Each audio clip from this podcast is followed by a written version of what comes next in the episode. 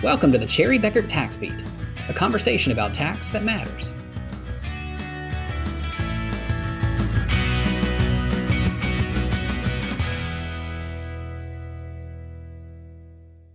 Welcome to this edition of Cherry Bekaert Tax Beat podcast. Just a few months ago, we discussed an overview of the proposed rules for beneficial ownership information reporting, uh, also referred to as BOI reporting.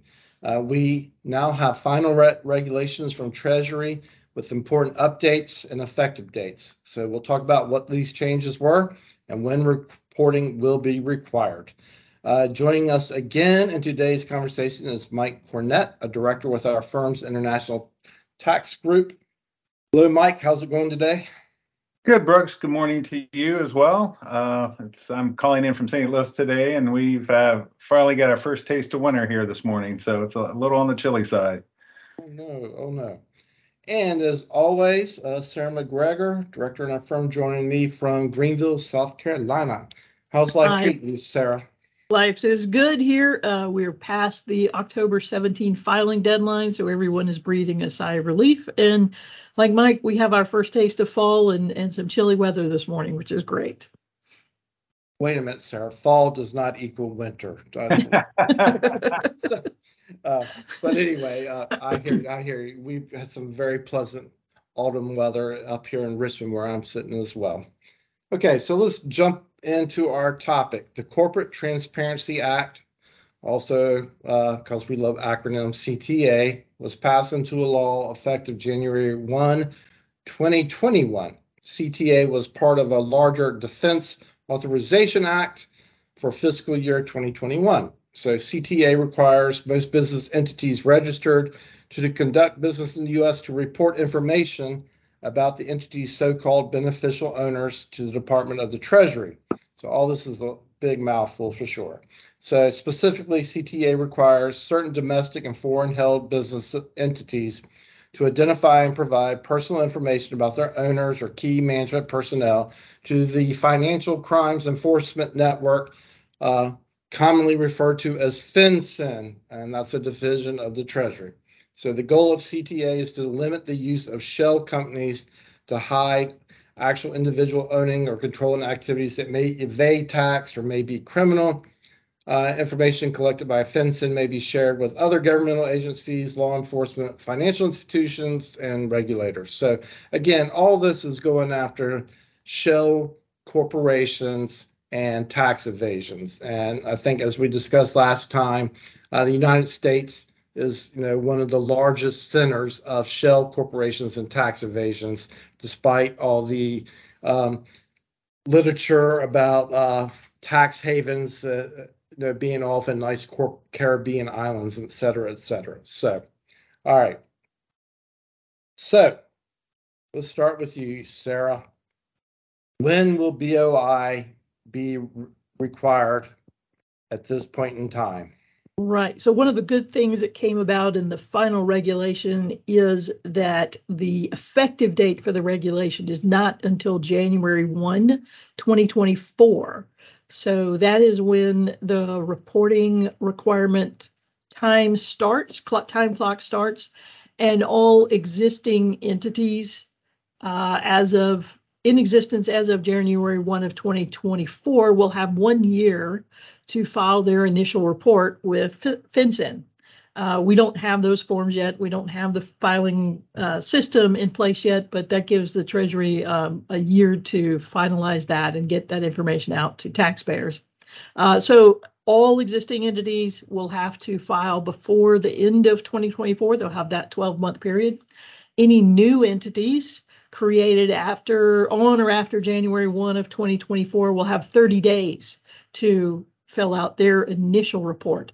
So uh, for a company that was formed gets formed on uh, December 24th of 2023, they will have 12 months to file their initial report. But if a company is formed on January 2nd of 2024, they will have only 30 days uh, to keep that in mind uh, to, to get ready to go there. One of the other nice things is that we've given been given a better date for making changes and updates um, on on there, and I think we'll talk about that in a minute. Uh, Sarah, to the best of our knowledge, is this going to be a paper form? Uh, I mean, Uh, you know, I don't know. I think it, if it is a paper form, there will probably be an electronic filing system, much like the uh, uh, the foreign bank account reporting forms, uh, the the form 114 that is filed to FinCEN. Uh, it's a it is a paper form, but they do request it to be electronically filed. This may be a system where companies go in and file directly with FinCEN to file their information and, and update and have a login to that database. We just don't know yet. They haven't uh, completed the work on what that um, connectivity will be in filing system. all right, Mike. Um, so looking at these new regulations, what change were made to the entities that are required to report BOI information? Yeah, in, in terms of the entities that are required to report Brooks, I would say the changes were not major. I mean, they were more what I would call the forms of clarifications. So just to, you know, refresh everyone's memory, you have you know, basically two concepts here, a domestic reporting company and a foreign reporting company. Uh, you know, and domestic reporting company is, you know, and it is created by filing you know, document with the secretary of state or similar office with a state, you know, or a tribal government.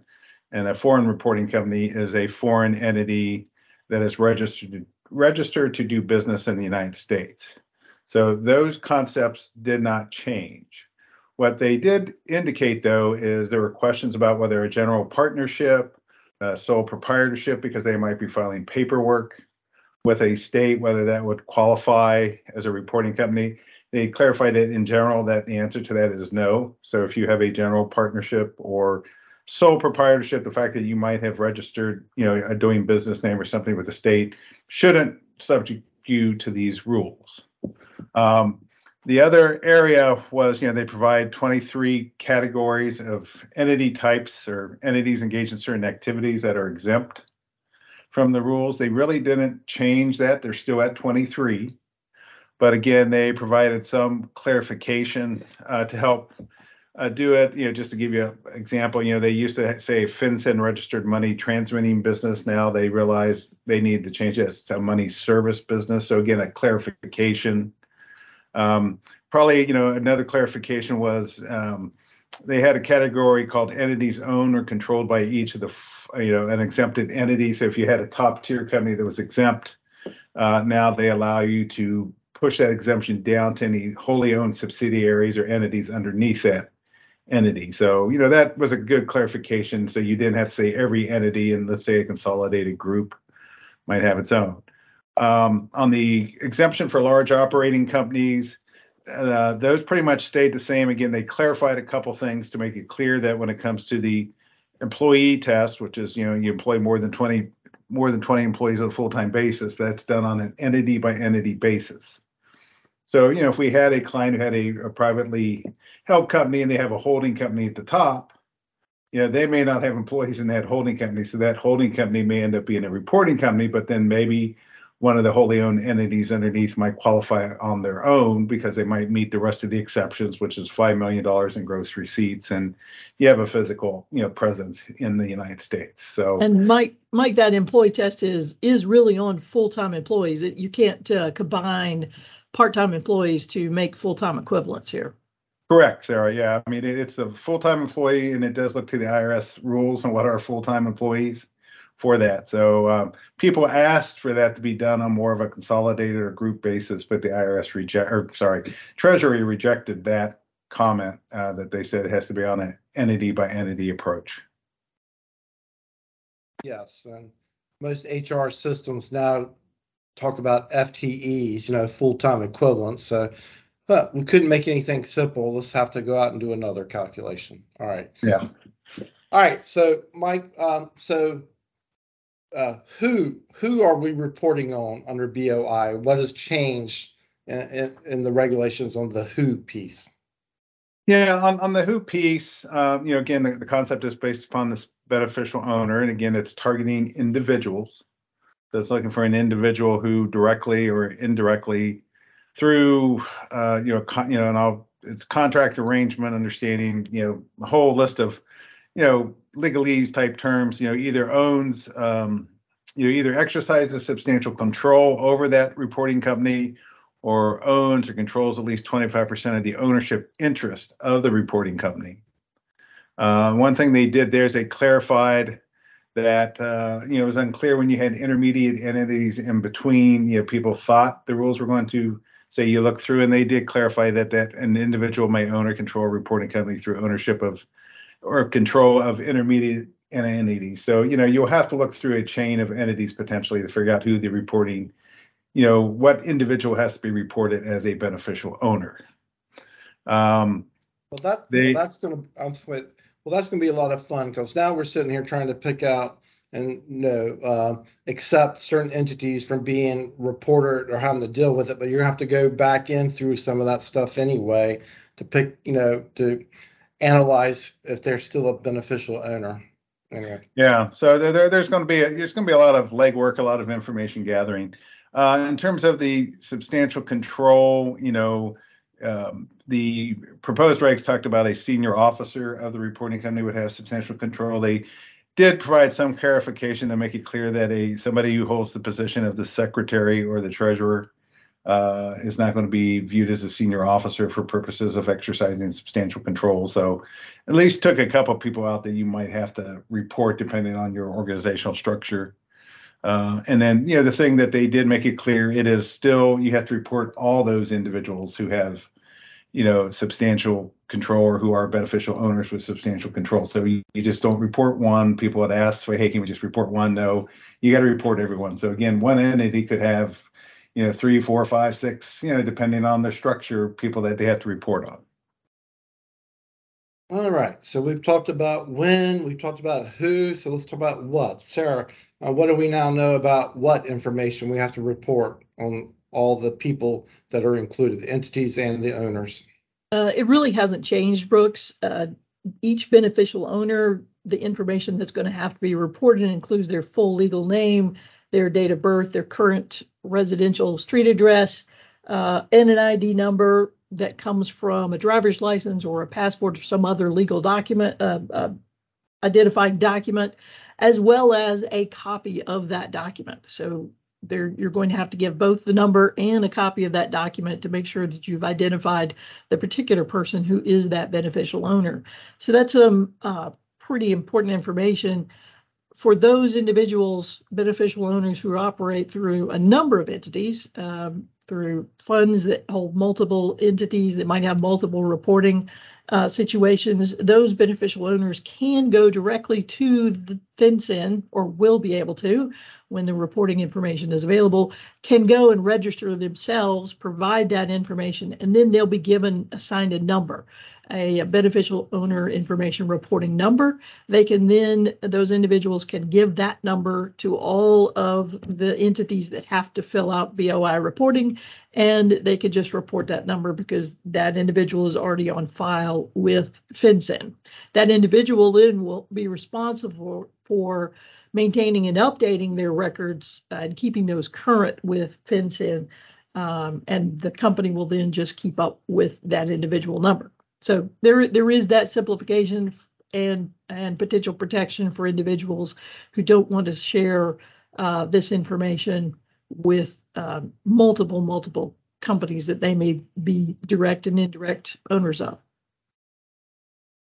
Whoopee. So we can now get a, uh, you know, we can get ITINs and PTINs, and now we can get a BOI number too. So That's right, Something for everyone. All right. Um, so we talked about the uh, big picture timing of reporting. Sarah alluded to changes. So Mike, uh, what do we know about changes, which in many ways might have been the most problematic part about all of this stuff? Yeah, on, on the changes or, or corrections to it, you know, they, they had a host of rules. Some were 14 days, some were 30 days. So they uh, at least got consistent here. So everything now is, you know, 30 days. Uh, you know, if, if you've had a change or you found out if a correction needs to be made, you have 30 days to, you know, amend your report and submit it, you know, which now is in line with the number of days you have to submit your reporting for your new entity, as we talked about earlier come 1 1 uh, 2024, you have 30 days to submit that report. So they went to just one 30 day period. So it's going to make it a lot easier, I think, to um, not have multiple reporting requirements, you know, because it's a change versus a correction. Uh, and so that that was really the big thing in this area. Uh, yeah, and it and I will say, Mike, they they did clarify too that it is uh, when the change occurs and not when the company finds out about it. Yeah. Uh, to start that 30 day count. So if a, a beneficial owner changes their address, it is when that beneficial owner owner changes the address, not when the company is informed that the owner changed their address starts the 30 day count um, on on this. All right. Well, I'm going to be the first person to sit here and just state for the record there's a about a zero percent chance of compliance uh, with that kind of scenario. Uh, that uh, we think we're going to actually be picking up address changes of beneficial owners within 30 days. But uh, anyway. Great. I'll I'll tell them where to send the $500 a day penalty to you, Brooks. Uh, until until coming back into compliance. That's where I think the reporting with uh, having those individuals register and, and be assigned a number with FinCEN takes some of that pressure off of the company because now it is not up to the company to report that change. It is solely up to the individual to uh, to report that change. Yeah, so I can understand if the company's doing a reorg or restructure and ownership changes, they're aware of that.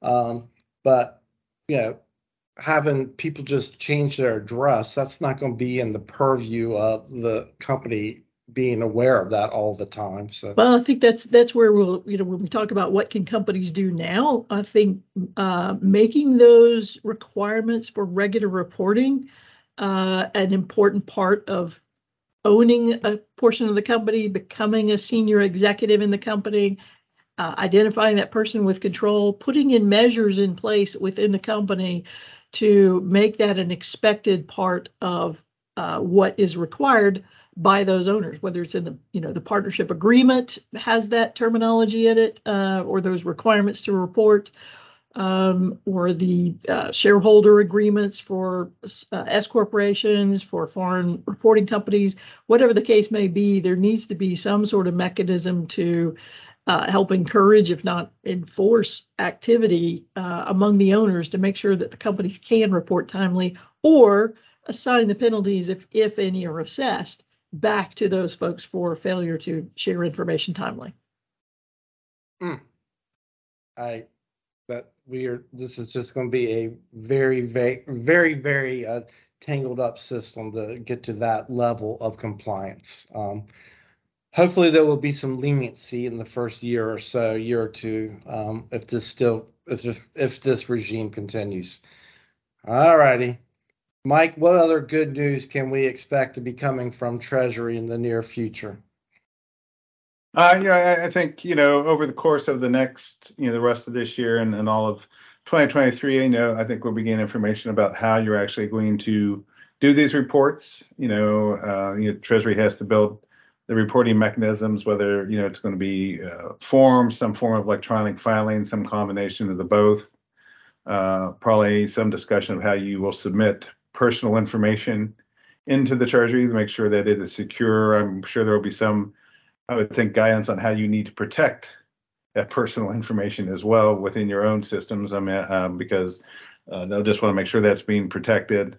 And then I think I would expect there also maybe be some guidance how uh, Treasury may share this information with other government agencies, law enforcement, uh, you know, because that's part of the reason they're doing this is doing that. So, you know, over the course of next year, that that has to all be worked out because they don't have a computer system right now that can handle all this data that's going to be submitted to them. That was actually one of the comments to Treasury saying, hey, you should delay this even longer because you don't have the systems. And Treasury says, no, we've been working on this since 2021. And so we're, we're you know, we'll be ready come 2024 to house it. So I think those are the biggest things we're, go- we're going to see from them. Yeah, they'll be ready. They they've gone out and rented another big warehouse that they can uh, land all, keep all boxes of forms in there. so, all right, Yeah. that was mean. That was just mean and uncalled for. Okay. Um, all right. So Sarah, let's talk about what companies can and should should be doing now. I mean, January 2024, it's not tomorrow. Um, and if we even look to 12 months beyond that, I mean, we're December 2024. So this is not a massive rush or urgent matter per se, but what um, what guidance should we be giving right now? Well, I think uh, one, identifying which companies uh, are going to need to report and being clear on that. And then, as you noted, how, how are you going to collect the information? And how are you going to protect that information? And how are you going to document that changes are being made? And who's going to be responsible? I, think there's a lot of structural, there's some data management, data collection, data data security, uh, as well as who is going to take responsibility and be the point person for these filings. Uh, since they're, the updates are going to be within 30 days of a change, it's not like a tax return or an annual renewal with a state uh, for your your franchise license or fee. Uh, there, there is no set filing once the initial filing is, has taken place. I think that's going to be a challenge for companies is to have a monitoring system to stay compliant.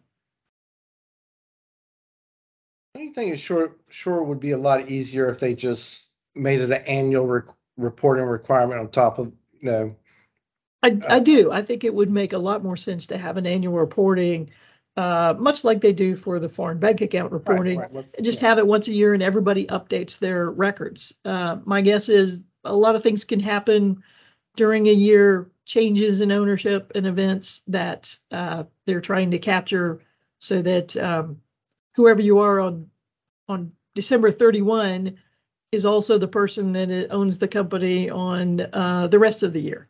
Yeah, And- I yeah, I do understand you can get in and out and you can do all sorts of games just to avoid the December 31 Right. uh, reporting date for sure. But it seems like they could do that as a backstop and at Yeah. least have that as a good faith compliance. Yeah, the good news is if, if nothing changes, companies could go years without having to make a change to their reporting. Well, except people move back to. People do move. Yeah. Uh, yeah. Okay. All right. Mike, any final words of wisdom on this topic?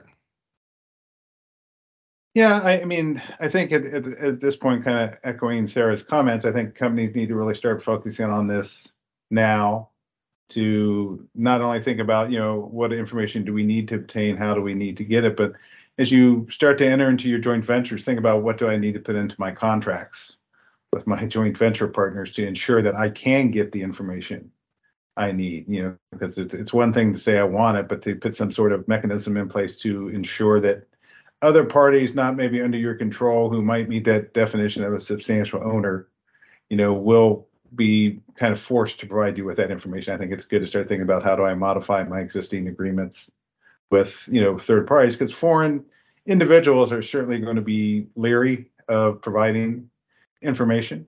Um, you know, it's always been a big issue here in the United States. Foreign individuals, uh, you know, have never liked giving up their information to the U.S. government. Uh, and so I I imagine why. Why? Why would they? Uh, why? Yeah. Yeah. So uh, I, I think that's the other point I would make is that you need to start thinking about what do I need to do in my existing agreements to make sure I get the appropriate information. Uh, you know, because there's going to be people who are going to be surprised that they're viewed as a beneficial owner. I think of, of some of these entities because they have a lot more control than you know they may have thought they had. Right. And and the first time you uh, uh, you you don't want to be working on a change to your reporting in uh, 2024 as the first time you've practiced. What happens if somebody changes their address or uh, we change to a new CFO? Um, how you handle that. This gives you time to practice and make sure that your systems are working to capture those changes and be ready and timely for reporting. Good point. Good point. All right. Anything else you'd like to add, sir? Uh, no, except that uh, we'll try to do a, a more extensive webinar uh, in the spring as we get within that one year of uh, the effective date to help people remind people again and go through some of these um, more onerous rules one more time. And hopefully we'll see more from, from Treasury by then as well. Yeah, we'll certainly do another podcast when we get news on the actual form the, uh, and more of the uh, procedural requirements. Okay, let's call it a wrap then. Uh, thank you for listening in today's podcast on the beneficial owner information reporting. And we got to learn all practice acronyms, I should say, BOI and FinCEN again, CTA as well. All right, a quick disclaimer that we are not providing tax advice on this podcast. Please consult with your tax advisor, hopefully at Cherry Bekaert, with your specific tax issues or to discuss information from today's podcast. Check out the firm's website at cbh.com for the latest guidance and materials on this and other tax and business topics. This, this concludes today's podcast. Please like, share, and subscribe. Thank you, Mike. Thank you, our listeners, for spending your time with us. We truly appreciate it. Let's call it a day and go forth in peace.